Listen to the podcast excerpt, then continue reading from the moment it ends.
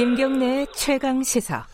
어, 이 이른바 구하라법이라고 뉴스에서 들어보셨습니까? 이게 이제 가수 어, 지금은 이제 세상을 떠난 구하라 씨 이름을 딴 법인데 이게 부모나 자식 등에 대해서 부양 의무를 다하지 않으면은 재산을 상속받지 못하게 하는 법이라고 합니다. 이게 국회에 제출돼 있는데 이번 20대 국회에서 통과가 안 됐어요. 근데 이 법을 계속 어 뭐랄까 필요하다고 어, 주장하시는 분이 구하라 씨의 친오빠십니다. 구호인 씨인데 국회 입법청을 직접 올리기도 했고 여러 가지 관심이 있었는데 안타깝게 뭐 이번 국회에서는 통과가 안 됐습니다. 스튜디오에 모시고 어, 관련된 얘기 좀 나눠보겠습니다. 안녕하세요. 네, 안녕하세요. 예. 구호인 씨. 네. 예. 구하라 씨의 오빠 되시는 거고요. 네, 맞습니다. 나이 차이가 얼마나 되세요? 저랑 두 살 차이 납니다. 아이고 가까우셨겠다 진짜. 그렇죠. 어, 이게 사실 되게 가슴 아픈 일이잖아요. 동생이 이제 세상을 떠나게 되고. 근데 그 뒤에 이런 활동을 하시게 된 게 많이들은 그 그건 알고 있어요. 이제 엄마가 한 번도 제대로 자식들을 살피지 않은 엄마가 나타나가지고 재산 달라고 요구하니까 네. 이거 법적으로 이제 다툼이 시작된 거잖아요. 네. 근데 그 뒤에 이런 공적인 활동을 이런 법으로 만들자 이거는 사실 선택하기가 쉽지 않은 일인 것 같거든요. 뭐 일반인이 왜 이런 그렇죠. 일을 하시는 거예요? 그 제가 이제 이런 상황을 억울한 상황을 겪다 보니까 네. 어, 너무 힘들더라고 일상생활도 지장이 오고 음. 일을 하다가도 그냥 수시로 생각을 생각도 나고 화도 나고 음. 그러다 보니 알아보니 이제 법이 잘못된다는 그러니까 법이 잘못됐다는 음. 걸 알게 돼서 네. 그 이 법이 그러니까 예전에 세월호 때도 이런 사건들이 계속 발생이 됐었잖아요. 아 누가 희생자가 이제 사망자가 있으면은 네그 사망 보험금을 부모가 타는 타게 돼 있죠. 지금은 자, 자식이나 네. 결혼을 안 한 상황이면은 네. 부모들이 가져가는데 네. 부모들 중에 자식과 관계없는 부모들이 아, 예전에도 있었군요. 네, 키워주시지 않은 분들이 이제 그 음. 그 사망보험금을 노리시고 이제 나오는 분들이 많아서 음.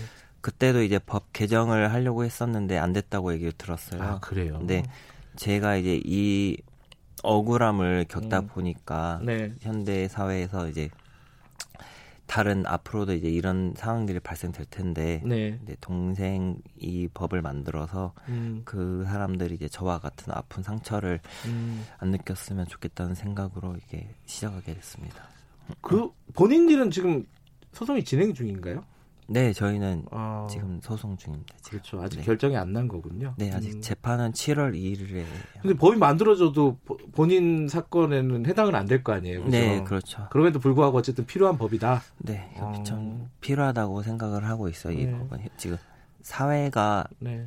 시대가 이제 변하다 보니 법도 네. 바뀌어야 된다고 생각을 하고 있거든요. 네.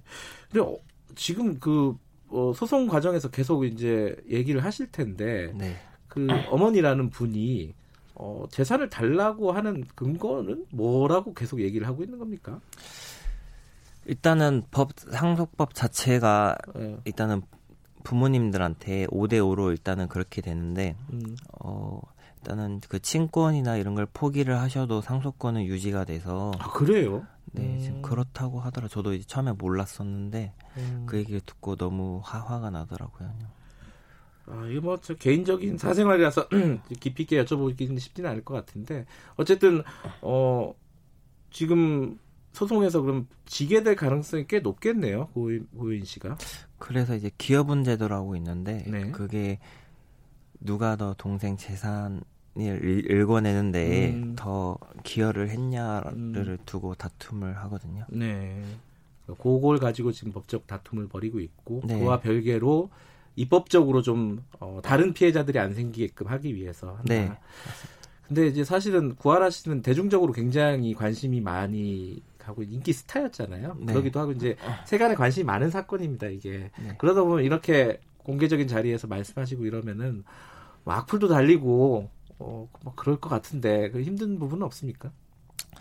그냥 근데 악플도 있긴 있지만은 네. 그래도 응원하신 분들이 많아서 그거에 힘입어서 그냥 더 네. 열심히 하고 있고요. 네. 그리고 악플은 신경을 쓰긴 하지만은 네. 그래도 그분들도 이제 자기 의사 존중이 있기 때문에 네. 그냥 그냥 다 받아들이고 있습니다. 네, 이건 상식적으로 어, 자식을 부양하지 않은 부모가 돈이 생겼다고 가져가게 되는 이런 제도는 조금 우리가 공론화해서 바꿀 필요는 있다고 저도 생각을 합니다. 이제 네. 물론 입법 과정을 거쳐야겠지만은 그 얘기도 있지만 어제 또 기사가 새로 난 게 많이 있어요. 그 고아라 씨, 고, 고아라 씨 관련된 재판이 있잖아요. 네. 예전에 이제 사귀던 분이 이제 사진을 찍은 부분 그런 부분들이 지금 1심 끝나고 2심 진행 중인 거죠.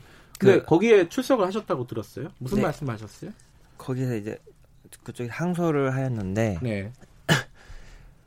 네 거기에서 제가 이렇게 발언을 했습니다. 네. 그 일단은 동생이 이제 유명 연예인이다 보니 네.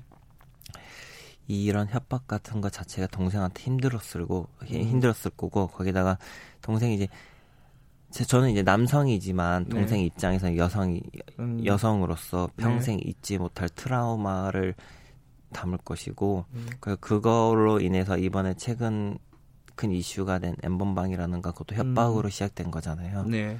그래서 그거를 잘 참조하셔서 음. 판결을 잘 내려주셨으면 좋겠다고 이렇게 발언했었습니다. 1심에서 집행유예가 나왔죠? 네. 어, 2심에서는 조금 강력하게 처벌해달라 이런 취지로 말씀하신 거네요. 네, 맞습니다. 음.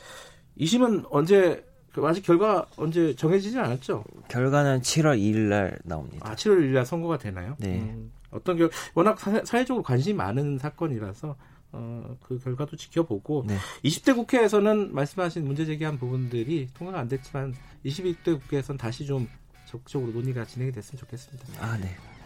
감사 합니다. 이렇게 어려운 와중에서도 이렇게 사회적으로 어쨌든 그 의미 있는 일을 하시는 걸 보니까 저도 네. 좀 뭐랄까요 어, 느낌이 좋네요. 여기까지 듣겠습니다. 고맙습니다. 아, 네, 감사합니다. 예, 고 고아라 씨의 친오빠 고호인 씨와 잠깐 얘기 나눠봤습니다. 김경래 최강기사 오늘 여기까지고요. 다음 주 월요일 아침 7시 20분에 다시 돌아오겠습니다.